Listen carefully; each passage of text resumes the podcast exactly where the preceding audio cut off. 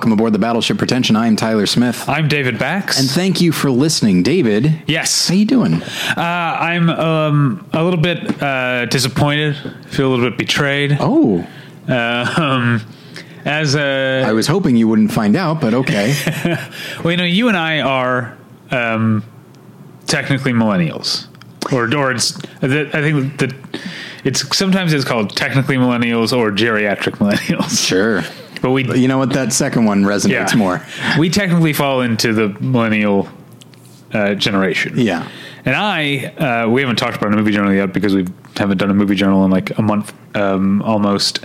Uh, so I don't even know if you've seen this movie, but I loved Ridley Scott's The Last Duel, Oh, okay. So I- I've imagine- not seen it yet. I saw the other Ridley Scott movie this year. uh, which I have not seen yet, but will have seen by the time we do another movie journal. Good, because I really want to talk about it with you. All right, well, talk about it in the next movie journal when that is. Yes. Um, so imagine my betrayal when uh, I, I I find I out that Ridley yes. Scott on Marc Maron's podcast um, uh, blamed millennials for the last duel's uh, poor box office performance because of a short attention span.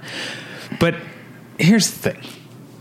The- Oh, okay. because because this actually gets to a bigger thing that I've heard. I there was a tweet recently where someone before this even happened, someone referred to Ridley Scott as a like lumped him in with like boomer directors. Ridley Scott was born in the 30s. Ridley Scott is not a boomer. Words uh-huh. mean things. Yes. Do you know what I'm saying? Yeah. And also, if you read the full transcript of what he said on Marc Maron's podcast, he's talking about what we now call like Gen Z or whatever. Right. Again, words mean things. You can't just say like everyone who's over the certain age that I don't like is a boomer, and then the old people say everyone under a certain age that I don't like Yeah. is a millennial. Like there are the generations. We do this for a reason. Like we, we we lump these things together for a reason to sort of mark like uh, uh, e- epochal changes in Yeah. in the way that uh, people are raised, the way people relate to the to the to the culture. There's a commonality between uh, these these things. So, um, wh- whether or not Ridley Scott is right that uh, Facebook and uh, um, other apps and and TikTok. TikTok, yeah, which he he probably said Facebook because he probably doesn't even know what TikTok is. Of course is. not. Yeah. Um, and he's also that's another thing. Like um, uh, listeners who heard me and Scott uh, on the podcast last week. By the way, thank you, Scott.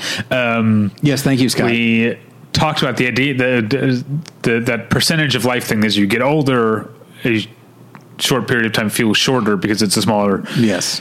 and like um maybe to Ridley Scott like the term millennial is still new even though it's been like over a decade Yeah. but he's 80 something or whatever how old is he he's gonna be He's, almost 90 he's got to be, yeah. well I said he was bo- he was born in 1937 so he'll be 90 in 6 years so he's in his Okay, he's in his 80s. uh his uh, early, early to mid 80s Well, and also, I mean, I didn't grow up hearing the term millennials applied to myself. I feel like it only is No. a term that I became aware of. Yeah. Now, don't get me wrong. Just because I became aware of it recently No. doesn't mean it hasn't been. and, used. and that's but that's the thing like what we now call our friend Emily VanDerWerff uh, wrote a whole thing about this Hmm. like what we now call gen z will it maybe it'll end up being being called gen z Right. but it might grow into its own name as they Sure. as they come Sure. like become adults and stuff and that's that's what happened with millennials like we were i remember being referred to as gen y because we were the generation after gen x sure.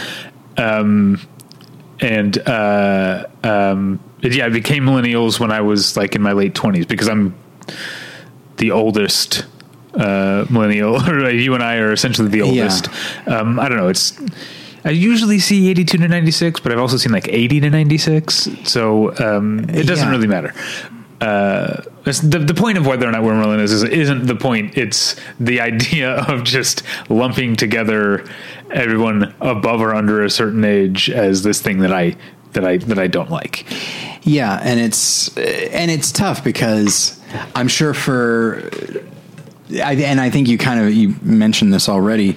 Um, this idea of not quite realizing that another generation has come along, Yeah, and it snuck up on me Yeah. certainly Yeah. once I was a teacher and I realized like, holy shit, like I'm teaching some people and, and I'm not try, I'm not trying to like look down on anybody, but it's more just like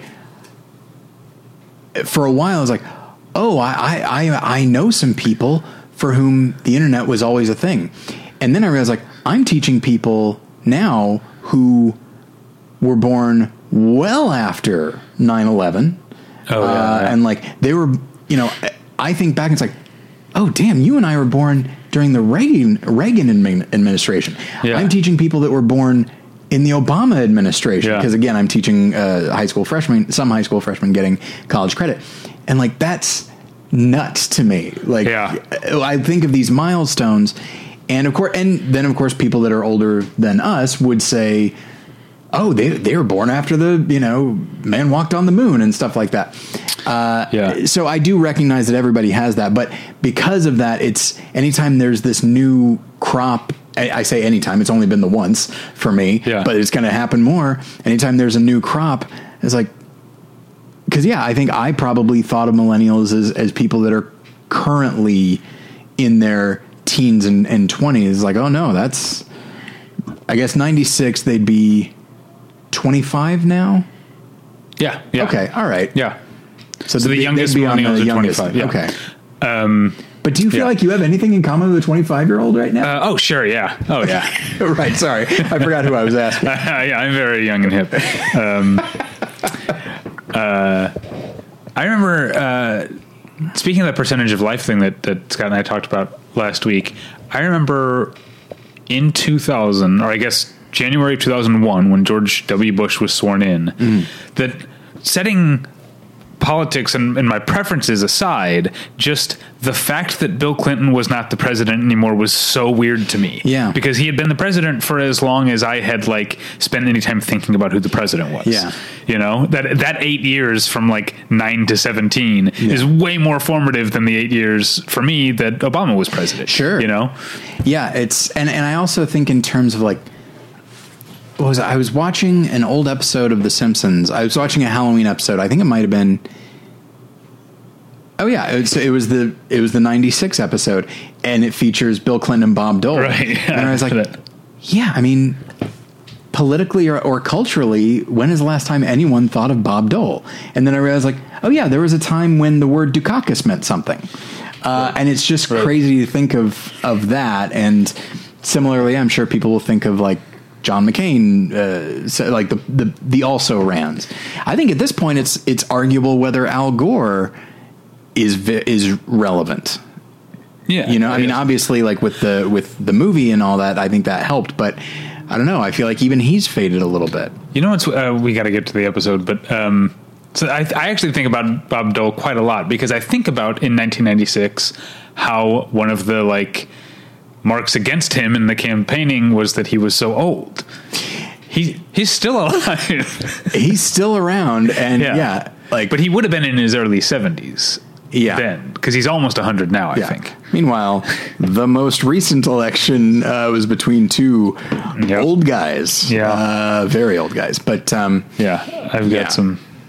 Look, I got some thoughts about the way we can shake up this system. I think people are people aren't ready. this sounds a, li- a little lethal. I think. Uh, no, but uh, before we, we move on to the tweakedaudio.com ad, yes, it's coming. Calm down. Be patient. Uh, we got some new postcards um, from uh, P- from Peter. Uh, they're both from Seattle, a place where I have visited. Uh, one is from the Timberline Lodge in Mount Hood, Oregon. Okay, the postmark is Seattle, but uh, the Timberline Lodge in Mount Hood, Oregon. Uh, oh, they're both from that. This one's got a snowcat. Snowcat. Yeah. What does a snowcat do? I, uh, I mean, it travels easily over snow, but I'm sure it serves a, a function as far as maybe plowing or something like Yeah, that. Yeah, it just Or- doesn't look like there's anything like a plow Yeah. on it. I don't know. Anyway, uh, okay. Peter says my wife and I did a motorcycle ride around Mount Hood just outside Portland, Oregon, where exterior shots in The Shining were filmed. During the trip, we saw No Time to Die, and it got me thinking. You know, Carrie Bradshaw, Yeah. uh, of the oldest action movie trope, the concept of the henchman. Bond kills Oh, dozens of armed guards and there are see the stamp is over here. Uh, they're something something something throughout the villain's lair. Why do singular bad guys always have such a large staff? Do they share his vision for taking over the world, holding humanity hostage? Are they in it just for the paycheck? Did they get fired from Walmart and couldn't get hired anywhere else? What are your thoughts on disposable, expendable, supervillain supporting staff? You know- weirdly, I have a thought, Okay, go ahead. which is, I mean, this is going to sound like I'm just lifting the the Simpsons, like the Hank Scorpio thing. Yeah. But I have a thought of the, like, oh, these people worked for a company Mm-hmm. that got bought out by like a Jeff Bezos style, like Sure. you know, multi-billionaire uh, supervillain, um, and uh, like the frog in the frying pan. Just one day they look up and they realize that Yeah. uh, I'm no longer doing data entry. Like, why do I have this weird uniform? And, And maybe they've been paid in, in like company stock. Okay, and so like, yeah. oh boy, here we go. Script. Yeah. Boy, if you're Jeff Bezos and you're like, ah, I'm the richest man in the world and I'm bald. This is uh, real Lex Luthor territory here, and uh, I need to make a choice Yeah. about how I dress, how I present myself, wear a toupee. Although I guess Gene Hackman wore a toupee in, in the first Superman. That's true. That's true. But, yeah. uh, and then, but no, I feel like he's like going up to space, and I feel like he's like leaning into the supervillain. That's, that's uh, true. Yeah. Image. Uh, there's yeah, and you know what? It's it's one of my favorite moments. It's it's a very Shane Black moment in Iron Man three. Did you see Iron Man three? No, I forget. never did. There's a moment where you know uh, Iron Man and um, uh, War Machine are raiding like a compound. And they're just, you know, decimate. I don't think they're killing any of like the henchmen, but they're taking good care of them. And then there's one, like, essentially there's a room full of guys, and Iron Man just like takes them all out except one who's got his gun, and he just drops. It, He goes, "You know what? Uh, I forget exactly what he said. He goes, he's like, you know what? It's not, it's not worth it. These guys are so weird, and he just walks away. And it's like that, like the phrasing of that is a very Shane Yeah, Black kind of yeah. thing. But this idea of like after certain points like, I don't think I'm going to win this one. I Yeah. think, uh, I think it's not worth this. Do you did you ever see the the deleted scenes from the first Austin Powers movie? Has that thing about like one of the henchmen he gets like run over with a steamroller or, or whatever, Yes. and there's like his like family, his wife and kids are like Oh, yeah. throwing a surprise party for him and waiting for him to come home from work. Yeah, and it's and like and I think his best friend from work comes and, and gives them the news, and I And it's Rob Lowe. It's Rob right? Lowe, yeah. yeah, yeah. Who would then show up in Austin Powers 2 as the young number two. Is that right? I, Yeah. I've only seen Austin Powers two and three once each because I didn't really like Yeah. them as much. I saw the yeah. second one. I didn't even see the third one, but I saw the second one. I remember I remember being Rob Lowe because he's doing a Robert Wagner impression and doing a pretty good one. Right. Uh, well, let me tell you about tweakedaudio.com. Okay. Finally, right? Tweakedaudio.com is where you go for, pro- for professional quality earbuds in a variety of stylish styles and colorful colors. They look great. They sound great. Uh, Tyler and I use them each and every day of our lives. And I listen to, uh, I know this feels like it's just a, a marketing thing more than anything else, but I listened to the soundtrack not the score, the soundtrack to the upcoming Netflix film Bruised, Halle Berry's directorial debut. Um, and it is a soundtrack that is entirely female rappers, and uh, I really liked it. It All was a lot of fun. Do you think that's going to be the most notable thing about it? I think Halle Berry's directorial debut is the most notable thing about it. I suppose so. Uh, um, yeah, then no, I, I don't know. It might be good, but it seems. I mean, she's playing a, a boxer. I don't know. I, I don't know what the story is. I just know she's playing a boxer and that she directed it and stars in it. Um, but uh, yeah, it, uh, it it it sounded good. Now you have. Uh, we'll get back to the ad in a second. I think we've talked before. I think you have a policy that I respect that I don't follow myself when it comes to scores. That you don't like to listen to a movie's score before you've seen the movie. Correct. You want to hear it in the movie first. So even though like Yes, we were talking about like meant to be heard the Spencer score way. is out now. The Power of the Dog Dog score is out. I've been listening to them. They're great, but you are waiting till you've seen those movies Yeah. to to to listen. What about a soundtrack album though? It's tough because I mean, all those songs are are pre-existing. Um, I don't know if they are. I mean, at least the the Cardi B song is a is definitely from the song. I don't know if the whole. I should look into this. It might have been a thing where they like commissioned all of Okay. these songs from these female rappers. If that's the case, I'd probably hold off. Yeah. Okay. Uh, well, it sounded great on my tweakedaudio.com earbuds that are available. Uh, what did I say? Low, low are available at a low, low price at tweakedaudio.com. But if you use the offer code pretension at checkout, you get one third off that low, low price and no shipping charges. So please go to tweakedaudio.com and use the offer code pretension. Getting the smile and confidence you've been dreaming about, all from the comfort of your home, isn't a total mystery with Byte Clear Aligners. Just don't be surprised if all your friends start asking, What's your secret? Begin by ordering your at home impression kit today for only $14.95. Byte Clear Aligners are doctor directed and delivered to your door. Treatment costs thousands less than braces, plus, they offer flexible financing, accept eligible insurance, and you can pay with your HSA FSA. Get 80% off your impression kit when you use code WONDERY at Byte.com. That's B-Y-T-E dot com. Start your confidence journey today with Byte. Tyler, Yes. let's get into it, shall we? Let's do it. Uh, let's uh, let's let's give these slobs. Oh, get off my golf course. That's what I some, say. uh, yeah, some education. All right. Uh, let's deign to uh, bestow some of our hard-earned uh, wisdom and uh, erudition on these motherfuckers. Well, first off, as someone who has a master's degree in cinema and media studies, I think maybe you sorry, should. cinnamon media studies. Oh, I wish. that would be. So, oh, I can't wait to go to class. I, I've gained so much weight. Um, so, uh, so here's here's okay. So we're talking about snobbishness and, and the concept of of gatekeeping. Um, but and not I, and I, necessarily the two things together. Correct. Yeah. I do want to discuss the the possible difference between the two of them because I think there I think there is.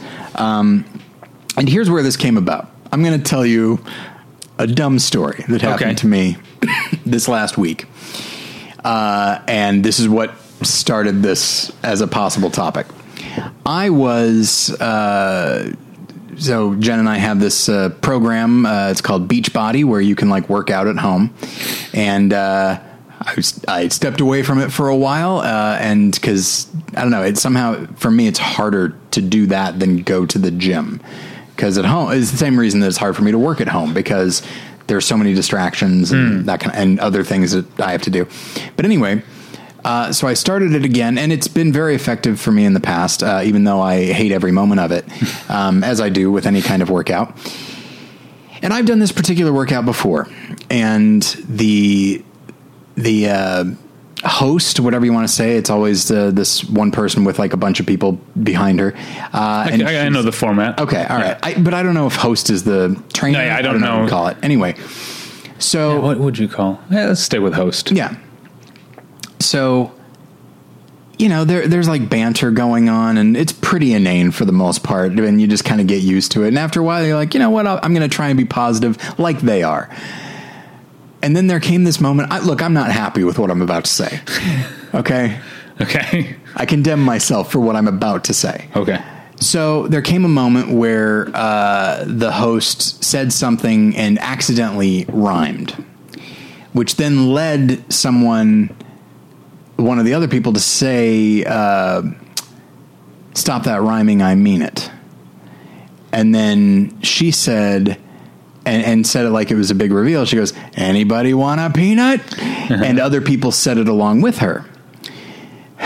To which she said, she goes, "Oh, you know the line." And then she looks at at the camera and she goes, "It's a movie reference."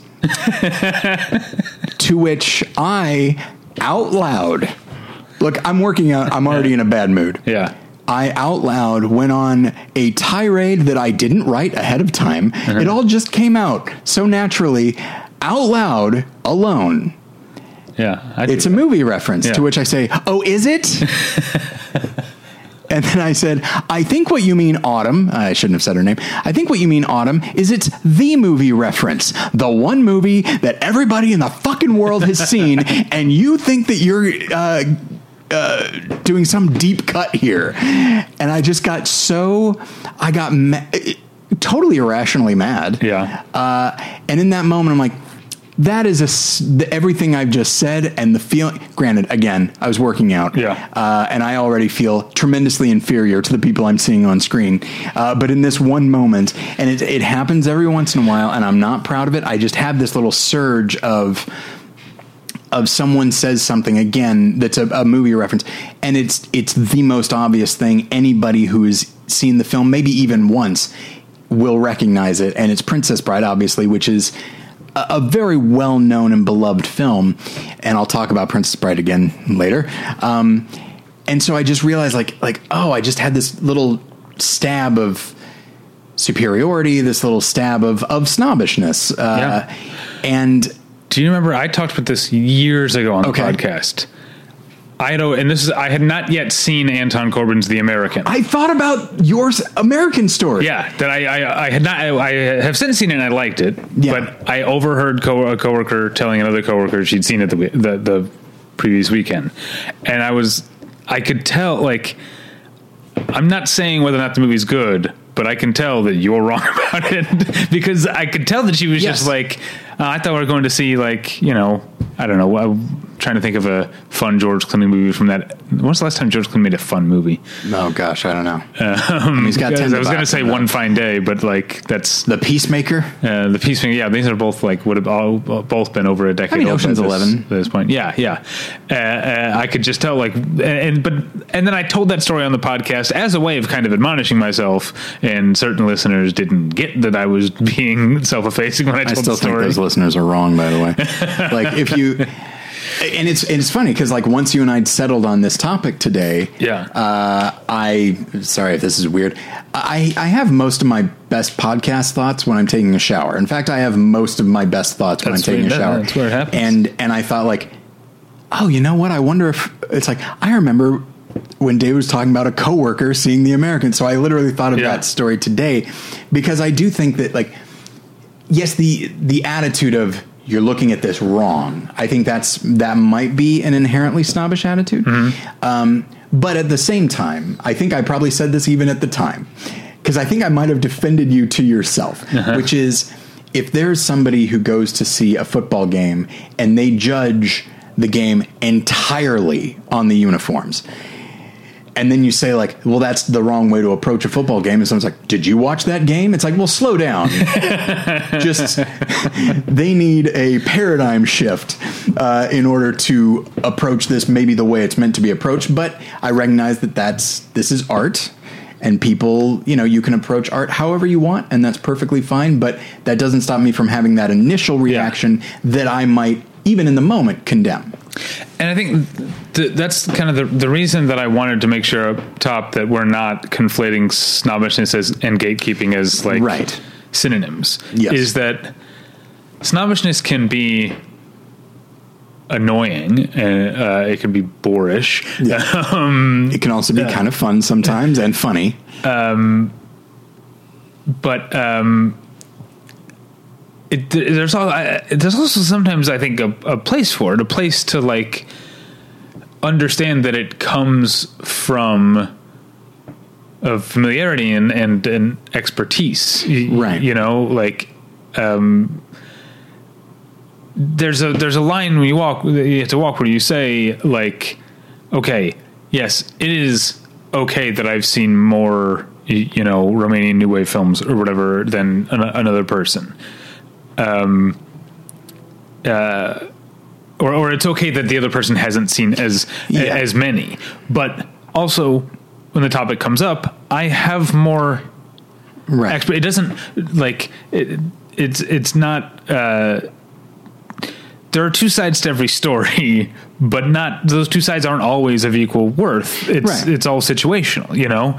Um, uh, yeah, I'm, I'm I'm trying to like not get into like politics because I think this this that sort of like everything's equally valid has kind of like taken over some political discourse too. Or I'll get into it if you want. well, we, like we need to.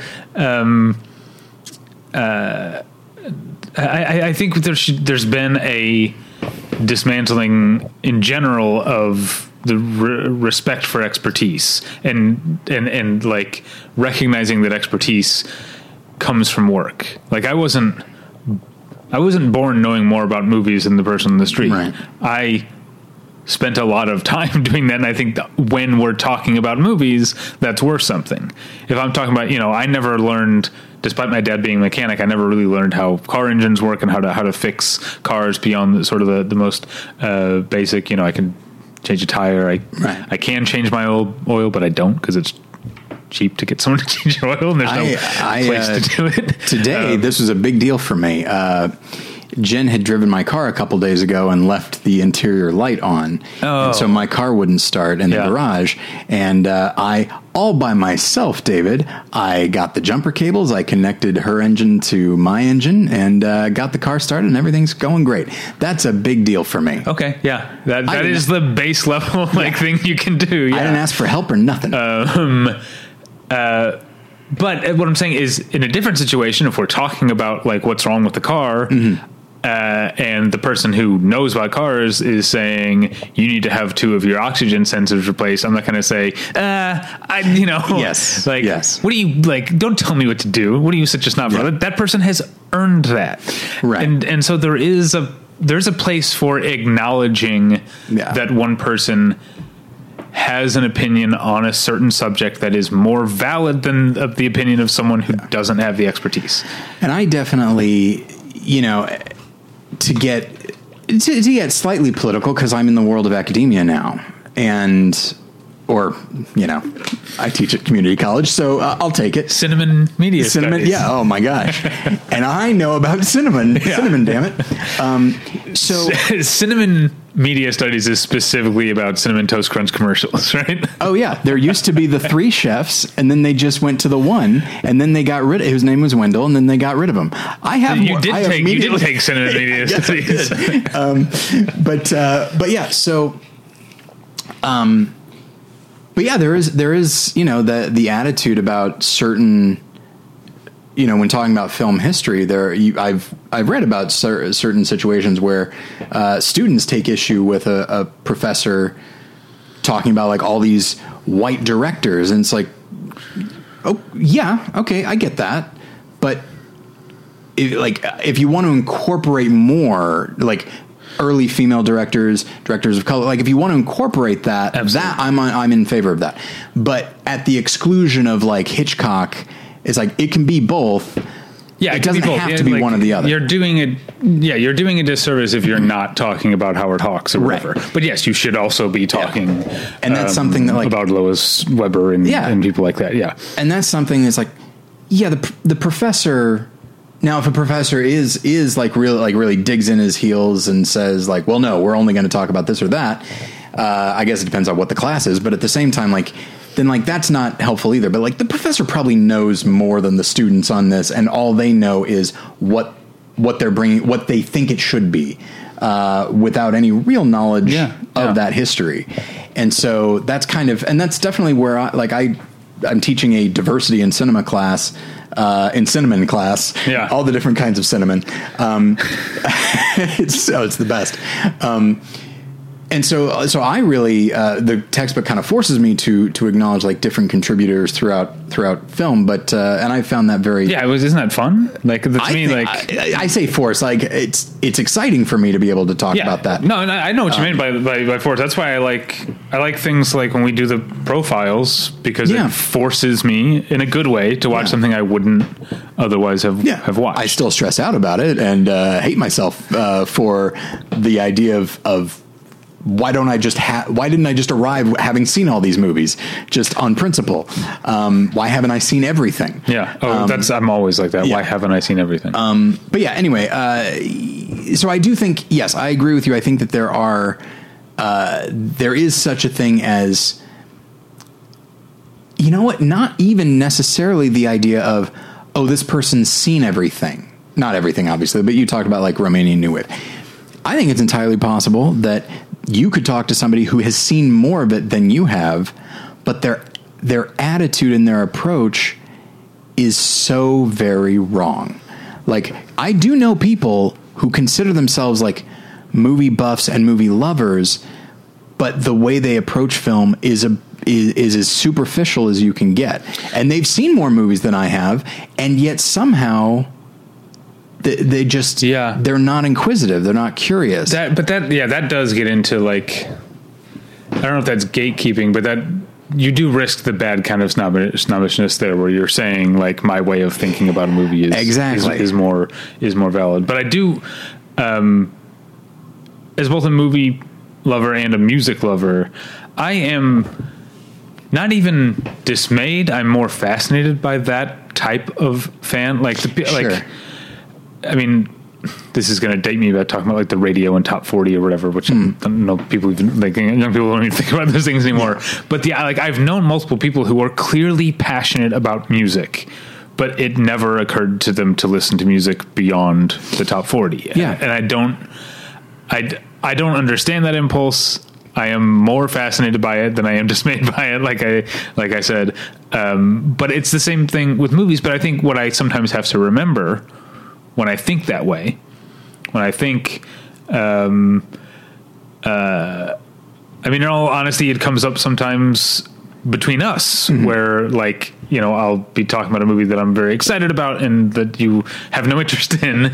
Yeah. um and probably it probably happens the other way around. Um where i'm like oh why isn't he interested in this? But i what i have to remember is i also have um, I draw lines at certain places. There is Right. a certain place where I uh, there are parts of cinema where I'm just like I'm not I'm not going I'm not Is it- going there. I feel like I try to be interested in everything. Is there stuff that I'm dismissive of, or maybe it's not, the dismissive. same? I thing? guess it's. I, I guess it's more. I have to remind myself that you like, especially now that you like have children or whatever. Like you don't have the time to watch anything. Yeah. But um. But yeah, no. I it came up. I can't remember if it came up on. We do we do so many of these episodes. I don't know if it was a journal, if it was a Patreon, if it was this. Um, when I pointed out like that you've spent six and a half hours watching Zack Snyder movies in 2021, and, and I'm like, but you, Yeah. you, you, you didn't see. I don't know. I'm trying to think of stuff like you didn't, you didn't go see the Souvenir Part Two or whatever. Right. Um, uh, that stuff sometimes, again, it more flabbergasts me than anything. But I have to remember, I also draw a line in certain places. Yeah, and and and in that case, and I think I mentioned it as well that like there's there is this weird impulse in me because we do the podcast. Not that I think our listeners are that interested in Army of the Dead, but for whatever reason, I feel like well, one of us should have at least seen this shit. And uh, I don't know. I I, that, I I would love to hear from the listeners. Like we did forever ago, we did like a one of those survey things, like tell us who you are. In and that was in terms of like demographics, and that was like for advertising purposes, or whatever. But um, I'd love to have a survey of like, what do you, what movies do you like us to Yeah. talk about? Because um, I think I maybe this is narcissistic of me, but I tend to just project like that the listeners are interested in the things that I'm listening to, yeah, and uh, or I'm interested in, in listening to. But uh, yeah, I'd love to hear. Um, are you tuning in? Because I, I, you know, I actually, I mean, I think about it. I know we have listeners who disagree with us most of the time and yet still listen. I'm, uh, good lord, but they like they like us. And I- Sure. that's that's fun. I think you know. Yeah. Um, uh, so I get we should do some sort of we should try to put together a survey that like Yeah. gives us an impression of our listeners like taste in movies. And I do think that that's that you know in this case again this is a situation maybe I'm just trying to justify myself but it's this idea of like I know that you have certain things covered you know maybe like art house whatever you want to say uh, and it's like and I'm also interested in that stuff but I feel like but if I if I go and see the new bullshit Venom movie then between the two of us Yeah. we've kind of got everything and and but we have a similar sensibility as far as, as far as what we Yeah. look for. That's so a I try to I- I- feel like I'm filling it. I'm filling in the gaps that, incidentally, everybody else.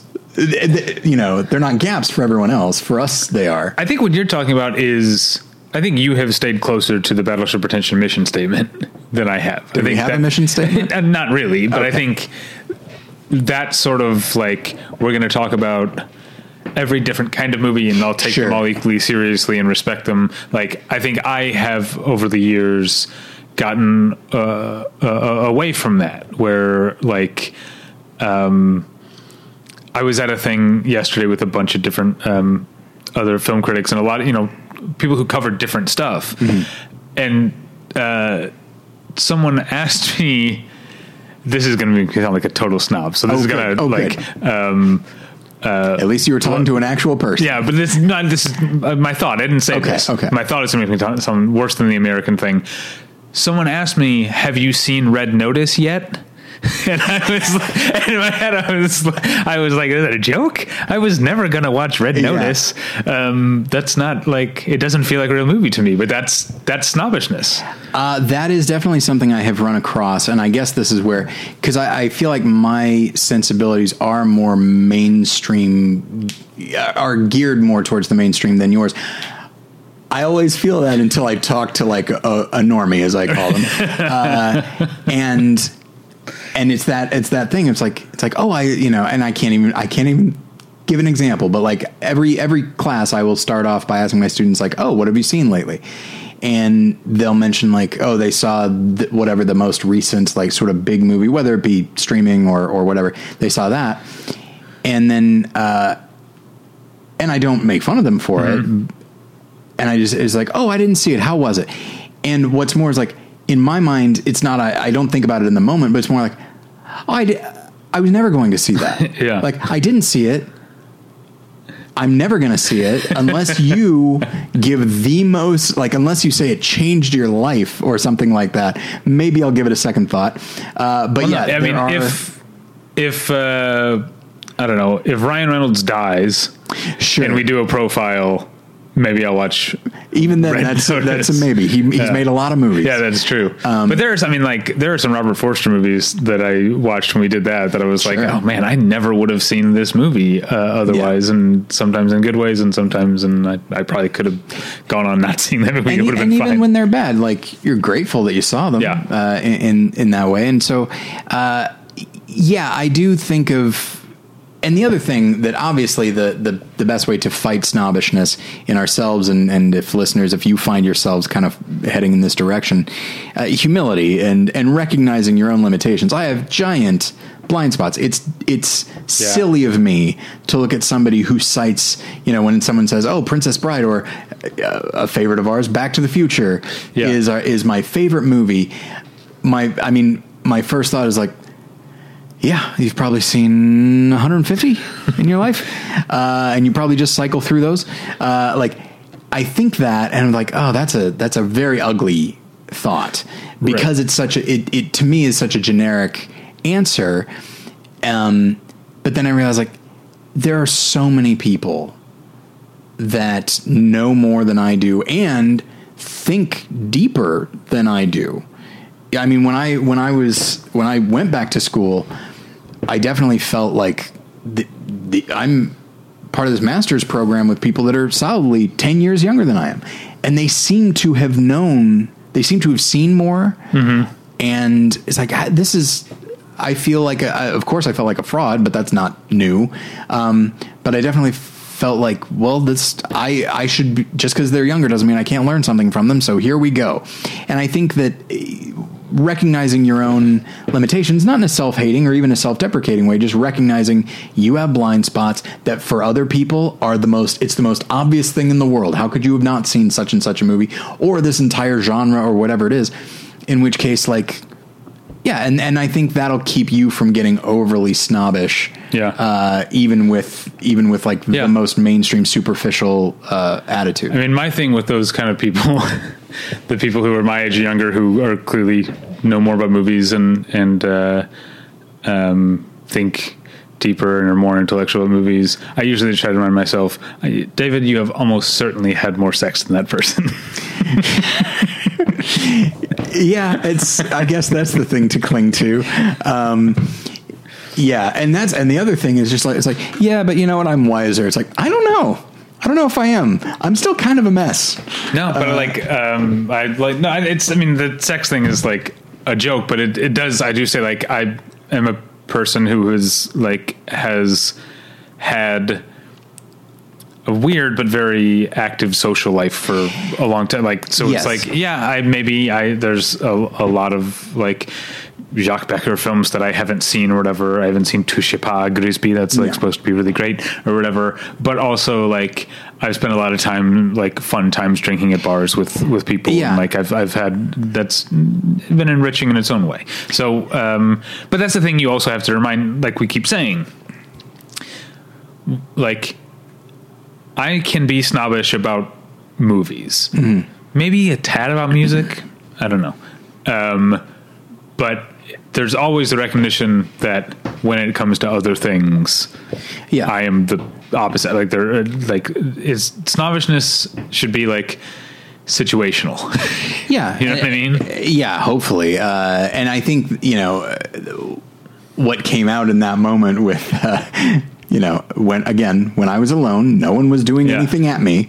Um, I, I definitely, probably, I know it sounds so weird, but because I was in a situation that is so foreign to me, which is exercise, oh, you wanted to assert your like apparently dominance. Yeah, no, I get it, that. it was almost again with no one that was actually there but it was more the, this idea it was like hey i've come into your world i am i'm a fat slob who Yeah. doesn't do this you clearly like i'm already here but for this moment you've dipped a toe into my world and you'll find that the water is very cold uh, as you know and so uh, so yeah i do think that and the other the other way that snobbishness in in, in the end it, it usually comes out for me in in people just sort of stopping at a certain point and not being more inquisitive and that probably is a, is a gatekeeping attitude like well this is the way to approach art now I do still kind of think that that's I mean, I true think- I but think you know is. it's it's you know Uh, it's hard not to get prescriptive about that sort of thing though um, and then how how deep is is deep enough that's the I don't think there is such a thing. Right. Like I think, I mean, I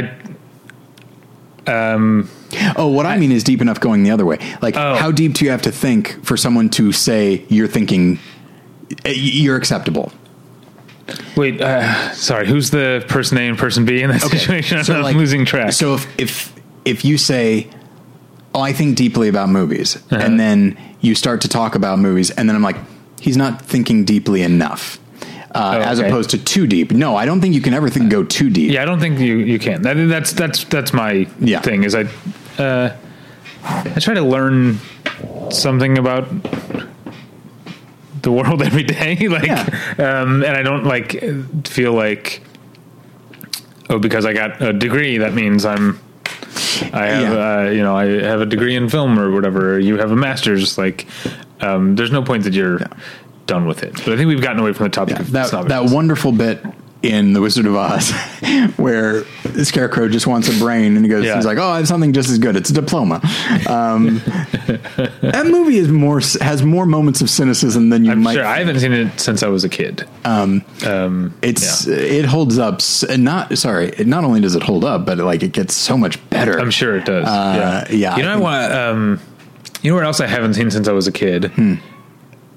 and I'm like, uh, I haven't seen Ghostbusters or Ghostbusters two, but Hmm. I don't think people like Ghostbusters two anymore. Uh, I don't know if they ever did.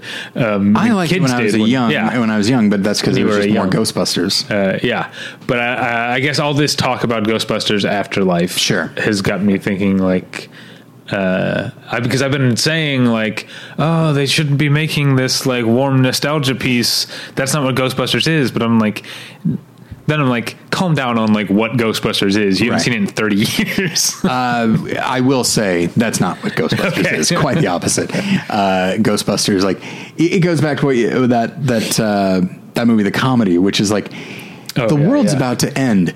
Damn it, Bill Murray! Can you take anything seriously? Yeah. Like after a certain point, you're like, I, I don't know if anybody would be friends with this man. yeah, Um, yeah. but uh, but yeah. So uh, to me, like, okay.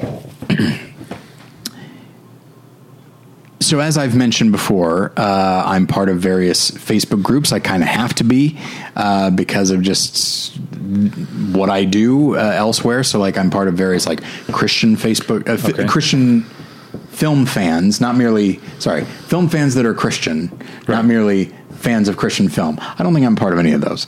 Um, but uh, and this is this is when I really feel my snobbishness come out is when there is I guess it's that that idea of dismissal, which is a dismissal of uh, of people who would claim to be and there it is who would say they're film fans, but you know you you bring up Last Temptation of Christ Oh, and yeah, they'll say like I haven't seen it. I won't see it. I know it's blasphemous. I know it's this, this, this, and they're judging it first off purely off uh, based on like what they've heard.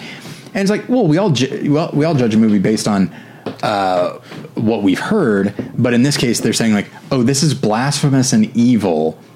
And like, Okay. I, I feel like you probably should see it for yourself if you're going to be saying that kind of thing, in my opinion. Uh, So this isn't what I was doing with Red Notice. I'm not guilty of the same thing with Red Notice. No, I don't think I don't think so.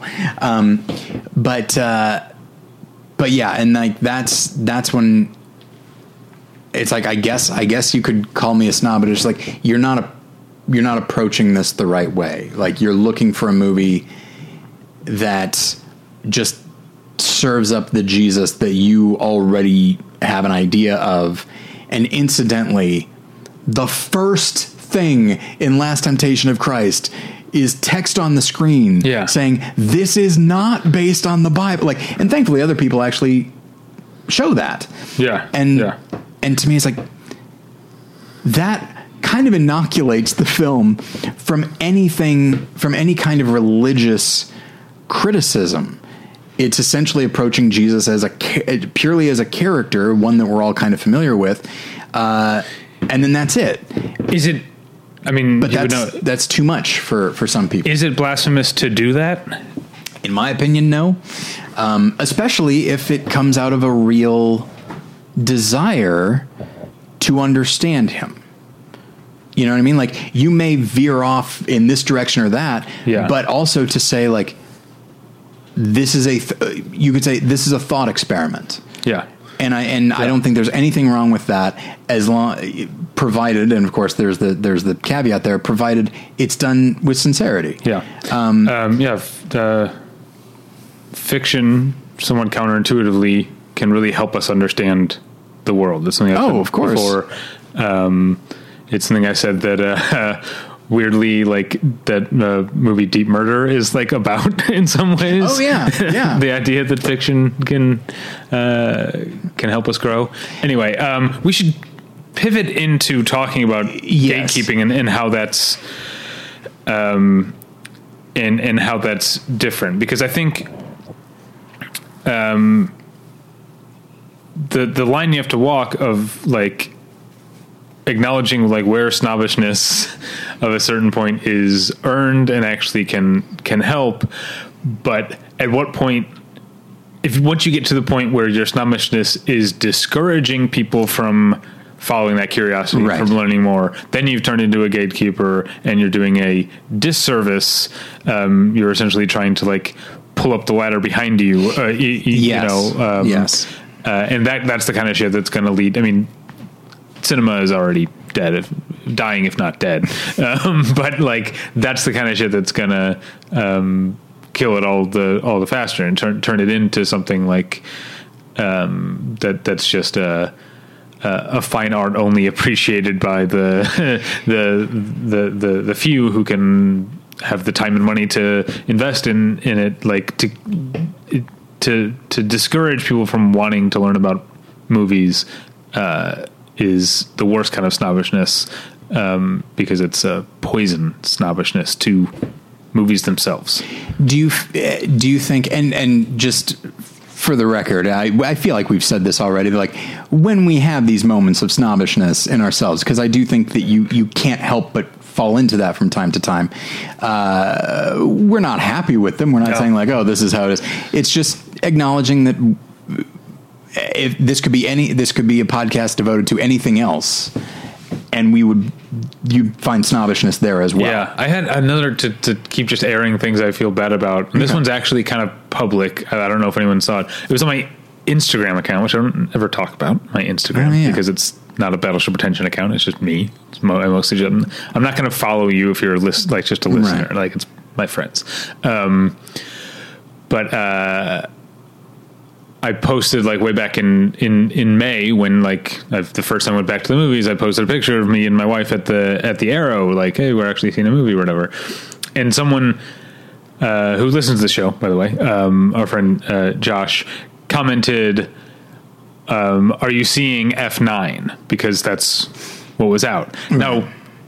Josh is joking because Sure. he, I mean, he loves the Fast and the Furious movies, but he knows that I don't, so he is like kind of uh, joking. But I was like, I just said like uh, exactly, or like something that was clearly, Yeah. and then I got into my head the idea of someone not knowing that me and Josh like know Yeah. each other and like ribbing each other like the like someone stumbling upon that post and seeing someone say are you seeing f9 and me being like uh-huh sure like Sure. that makes me come across as a snob but i guess social media is often having private conversations publicly Yeah, and and I, I get what you're saying. Like, there's definitely been times when, like, i i start the beginning of of every semester saying, I come out of the world of film criticism. I'm going to try not to throw my opinions out there whenever you're talking about a movie you love. Like, I will try not to do that. yeah And if it happens anyway, I'm sorry in advance. Do please let me know if I have if I've offended you because I because yeah, it stifles conversation. Yeah. that that dismissal of oh, I would never see that kind of thing. Now I know that you and Josh were having a joke with uh, with each other, which is fine. But yeah, somebody who who who I picture, I don't know why, I picture like this young kid who's just a fan of BP. I don't know why I'm picturing this like Dickensian yeah street urchin. i don't think we have anything any listeners under like 28 maybe Probably not. Yeah. Uh, but yeah, just being like, being like, oh, what's Dave? Oh, David's at the Aero. That's good. Oh, and they're like big, big Fast and Furious fans. Uh, like that's what I picture, and and of course that's that's an extreme, ridiculous image. But at but at its core is is in this person in this fake person's mind Yeah. a dismissal of something that they probably find a tremendous value in. yeah I, Um, i'm clearly like in the wrong for not watching the fast and furious movies like I've still never seen a single one. I, I, I've at least seen the the Yeah. first one, um, which no one talks about as being one of the good ones. Yeah. but like people whose like opinions I respect, uh, love Fast and the Furious movies, love Mad Max Fury Road, like all these things Yeah. that I'm that I just uh, have never been able to muster up any interest in seeing. it occurs to me yeah so i did want to say like when we talk about snobbishness it's it's more just like we're we're confessing snobbishness uh Yeah. it- the way one confesses a sin because sometimes just saying this is a thing that i do uh is is i think it can be good and humbling in itself my question do you ever have you ever in your opinion have you ever put said something or even had a thought that you would qualify uh, classify as sort of a gatekeeping attitude I mean, sure, I, I'm sure I did when I was younger. Sure. Uh, I mean, yeah, I was because I was so often, especially with music. I think I was so in my head. Uh, I'd actually talked about this on a Patreon episode that I don't think has aired yet. Um, that I was like slower to come around to embracing like pop music, even though I liked. Like I never, when I was in college, I never had any problem saying like, um, yeah, I like the Barbarian Invasions, and I loved Looney Tunes Back in Action. Those things, those two things were not like Yeah. I had no problem saying it. But when it came to music, I was much more keeping pop music at arm's length. So I probably was um, there. I can tell a spe- you a specific example that someone called me out on that I almost wish this person were here because I don't. It was like in my face and attitude, so I don't even know how to say it. But I was um, with my girlfriend at the time outside of the the um, music box in Chicago, and um, the music box, um, for those who don't know, has one big theater and then it has a little small theater. And the big theater was showing coffee and cigarettes, okay. And the small theater was showing the saddest music in the world.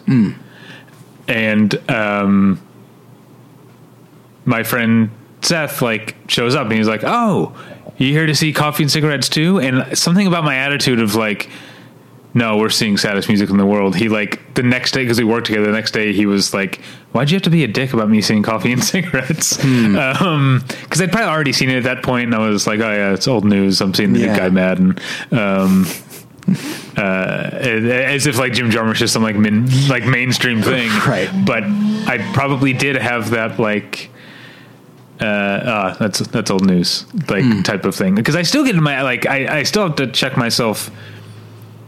Uh, Scott and I kind of did some tangential like screener uh, gloating uh, last Okay. last week, but I'm very I I tried to check myself about the fact that I get to see things early because I do still get a it's shameful, but I get a little charge out of the fact that I've seen something before it's been released. You know, um, a- and I and I sometimes will do the thing of like, um, because I've been doing the like film critic thing for ten years. I mean, Yeah. we've been doing the podcast since 2007, but it was 2011 when we started like reaching out to publicists and getting invited to screenings. So it's been like it's been over 10 years of uh, of this, and I have found myself usually around this time there'll be some movie that I'm like "Ugh, I can't believe I still haven't seen Licorice Pizza where it's like that, Yeah. that movie's not out yet Yeah. but I feel like all my friends have seen Licorice Pizza everyone I know has seen Licorice Yeah. Pizza um, and I yeah I need to like align my priorities a little bit and it's to me it, it's pretty much a guarantee that you're still going to see licorice pizza before the masses uh, yeah I the, I've already got a screening scheduled Okay, yeah. uh, yeah to the degree that the masses are going to see licorice pizza i don't know if it's the kind that if it's going to get like a wide release I, I mean it's I, i've lost all perspective on that kind of it's thing It's being put out by United Artists Releasing, which Okay. did House of Gucci. Like Okay. so, I'm I'm expecting something on that level. Like, that's, uh, but then again, it doesn't have star like House of Gucci has Lady Gaga and Adam Driver. Yeah, like uh, Licorice Pizza. Like there's not as many Haim fans. Um, Right, correct yes. but um, yeah, I forgot what I was going to say. Um, I will see Licorice Pizza or Lick P, as the kids are calling it, um, before Thanksgiving, and it doesn't come out till Christmas. Uh, wide, it doesn't. Its wide release is Hmm. until Christmas. Yeah, I uh I'm trying to think if I like the idea. I think I, the, I think the novelty of seeing something early. I is- just really made myself laugh with the Lick pee thing. I know. I hope I, could see in your eyes. You hadn't smiled yet, and I was like, "This is coming." Uh, it's he's slow to catch on to how ridiculous this thing he just said is. Um, but uh, but yeah, I think the novelty of seeing something early has not worn off for me. Early and free, uh, which is very exciting. Um, but the idea of thinking myself, usually I'm I'm frustrated that I've seen it before everyone else because, Oh. like with Cyrano, I love it so much. There's like. I, I can't talk about it with anyone. Oh yeah, I get that. Yeah, That like really bums me out.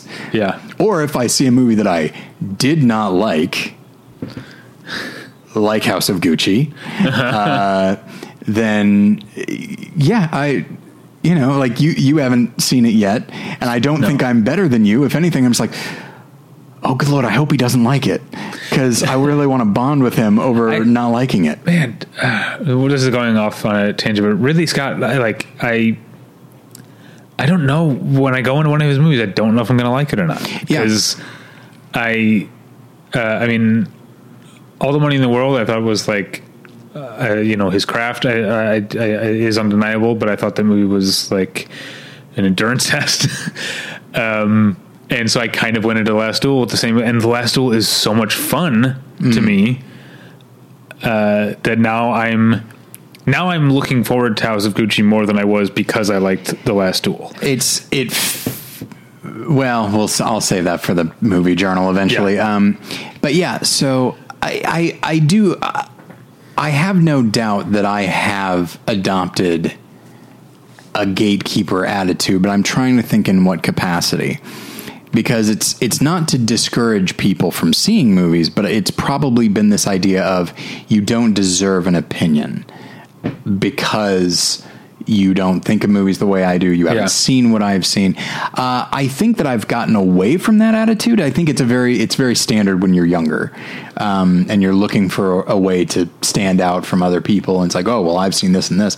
Um, and by the way, I just I cannot think of a more delightful story than it's like, yeah, you you know, seeing Jim Jarmusch, you might as well be seeing a fucking Roland Emmerich film. yeah, exactly. Compare now, which is true when you incorporate Guy Maddin. Yeah, yeah. But, compared uh, to Guy yeah. Maddin, it is mainstream entertainment. I mean, incidentally, I believe uh, I think I saw Coffee and Cigarettes at the Music Box, and then I saw Saddest Music in the World uh, on uh, on DVD.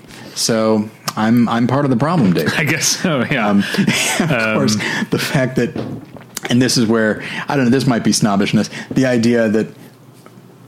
They're like, well, look. Eventually, you're going to see saddest music in the world. Did you see it in the theater? Or did you see it on DVD? Yeah. Oh, DVD. Oh, what are you? Uh, some kind of uh, plebe? yeah. But uh, yeah. Um, so, Oh shit! I had something I was going to say about that. Uh, oh, I'm sorry. No, it was about. Oh shit! Never mind. Ignore me. Done. Definitely thought I had something, but it's gone now. Okay, it'll probably come up in a minute, but uh, Well, but we we, should we probably should wrap up. up, Yeah. Um, but yeah, so it's more just uh, maybe this is just my own way of. Oh yes, I remember I was going to All say. right. Yes. I was kind of vamping until Yeah. until it showed up. because I read. Um, in fact, I, I like saved it to my phone. He used to be one of the editors of the Village, uh, Village Voice, uh, Alan Scherstuhl. I follow him on on Twitter. He's a really great film critic, and he like a while back like made public his sort of like personal rules for what he doesn't allow as an editor, or doesn't doesn't allow uh, as an editor. And there's some really interesting things I hadn't thought of, and, and one of them, and I'm never sure whether or not I'm threading this needle when I'm writing a movie review, but the idea of like if you're going to in reviewing one movie reference another movie that might be older or more obscure than the movie you're reviewing you should do it in a way where the potential reader who doesn't know what that movie is would be encouraged to seek it out as opposed to made to feel dumb for not knowing what it is. Absolutely. and th- that's something I, I I think about um uh, uh, a lot like am I am I talking about this you know the uh, uh, obscure like or, or or if like you're writing about a filmmaker who's like been around for a while and planning festival Yeah. favorites and they finally has one that's like really breaking through and I'm right if I'm writing if I'm going to like reference their earlier works I don't want to write it as if I'm like saying you should have already seen these like Right. the you, you should be familiar with their early albums you know what oh you didn't listen to REM until Out of Time and Automatic for the People Yeah. you gotta go like that that sort of attitude I, I try like I try to be careful about like am I encouraging people to potentially learn more about movies Yeah. as opposed to discouraging because it's still, uh, you know, I, I don't think I'm, I'm certainly not the first person to say this, but I remember a few years ago, I was at the International Christian Film Festival. I was giving a talk called "Everybody Hates Critics," um, and essentially talking about like the need for a critic and and the importance of the critic, but also saying like. In the end, it's vi- the reason that people get frustrated with critics is because we have this attitude, which makes things so much, which makes a review so much more about us and our take. And that might happen sort of by default, but to steer into it, to sort of be sort of the the Anton Ego from Ratatouille. Oh, yeah. where it's much more about do I give this my stamp of approval as opposed to yeah, it disappointed me, but maybe the next one will be better. Or this disappointed me, but hey, if you're looking to see something, and why wouldn't you? You should see this, which is similar but better, in my opinion. Like, one, it stops at you, and the other, you're really just like a guidepost. Yeah. Someone stops at you to see where they should go, and you say, oh, go that way.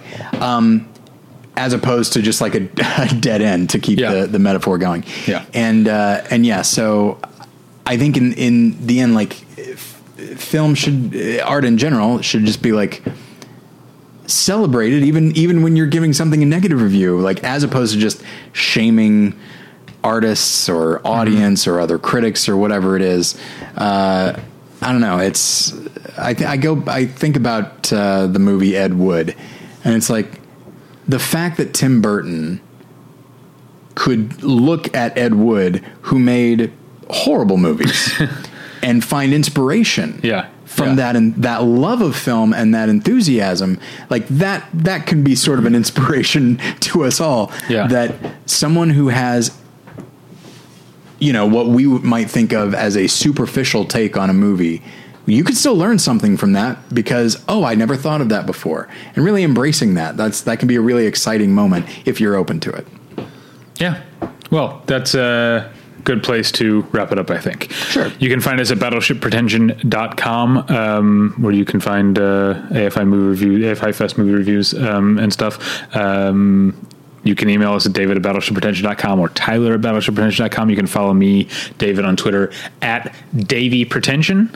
Um, also, check out uh, my other podcast. It's called The One Where I Met Your Mother. My wife Natalie and I uh, every week watch an episode of Friends and an episode of How I Met Your Mother. Um, we're watching them concurrently. We're about to start season two. Um, actually, we're recording this episode early, so by the time you're hearing this, yes, the most recent episode, the one where I met your mother, is season two, episode one. So we'll watch season two, episode one of Friends, and season two, episode one of How I Met Your Mother. Discuss them individually, compare and contrast, and also do a bunch of other silly shit. Like, Sure. Uh, we also we talk about what was happening, well, what the top five songs in the U.S. were the day that uh, that each episode initially aired. Uh, talk about coming across as snobs.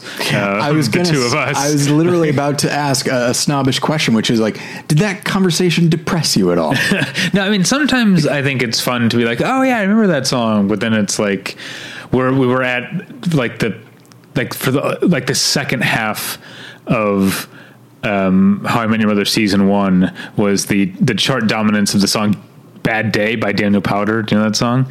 Because you had a bad Oh, day. yeah, yeah. And I hate that song. So it was just like every week, here's the part where I scoff at Bad Day by Daniel Powter. So yeah, talk about some snobbishness there. But uh, it's mostly a fun podcast, I promise. It pro- it's not as just like uh, talking shit.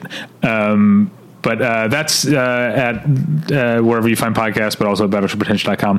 Uh, find Tyler on Twitter at Tyler Pretension. Tyler, do you have anything to plug this week? Uh, still pushing my uh, my documentary, um, Valley of the Shadow: The Spiritual Value of Horror, which is available for rent on Vimeo, but you can also find it on the Rediscover Television uh, streaming platform. I was almost gonna ask like why'd you have to release that right before like all the end of the year like and I was like all right Halloween Halloween, like that's that's why so yeah I still haven't watched uh, Shadow because it's that time of year where I just have to I have to watch everything You know, I'll say this: we we've been submitting the film to uh, a, a bunch of film festivals.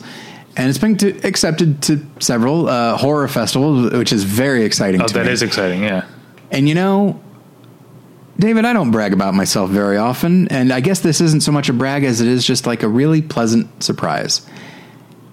In one of the horror festivals where they have like awards, it was nominated for editing. And that Mm-hmm. Oh, made me. We didn't submit it in that category. Yeah. it was up for a documentary as well. but you were the editor right I was the editor. Yeah. and it's just like, and I'm incidentally not an editor. Yeah. uh, but it made me feel really good. I really, uh, I don't know. great. I wanted to like say, I wanted to like send them a, a, an email and say, thank you. That's Yeah. really nice of you. It's like, yeah, I guess that's the idea. Yeah, that is nice. This isn't like when you and I used to get nominated for podcast awards and then used the opportunity to talk shit about what uh, a what a farce the podcast awards were. Yes, that's true. And and you know, some of the festivals that we're sending the film to are very very small. Not to suggest that they shouldn't be taken seriously, but they're very small. And this was one of the smaller horror festivals, but still, it's like, "Oh, they thought they thought the editing was good enough to nominate it in a narrative Yeah. category." Yeah. Which I, I was very excited for. So if you want to see if you want to see this brilliantly edited, although yeah. edited well okay it's two hours and 20 minutes so it's not like it's been edited down Right. it's just been edited uh, but if you want to see that yeah you can you can find that uh, you can rent that uh, on vimeo so um, and then there will be sometime soon hopefully in the next week or two there will be a more than one lesson episode about uh, uh, Ford v Ferrari with the the uh, companion film Chef, and by putting those two together, you can probably see where I'm headed already, um, as far as that episode. But anyway, All right. Uh, other than that, thanks for listening. yeah, we'll get you next time. Bye. Bye.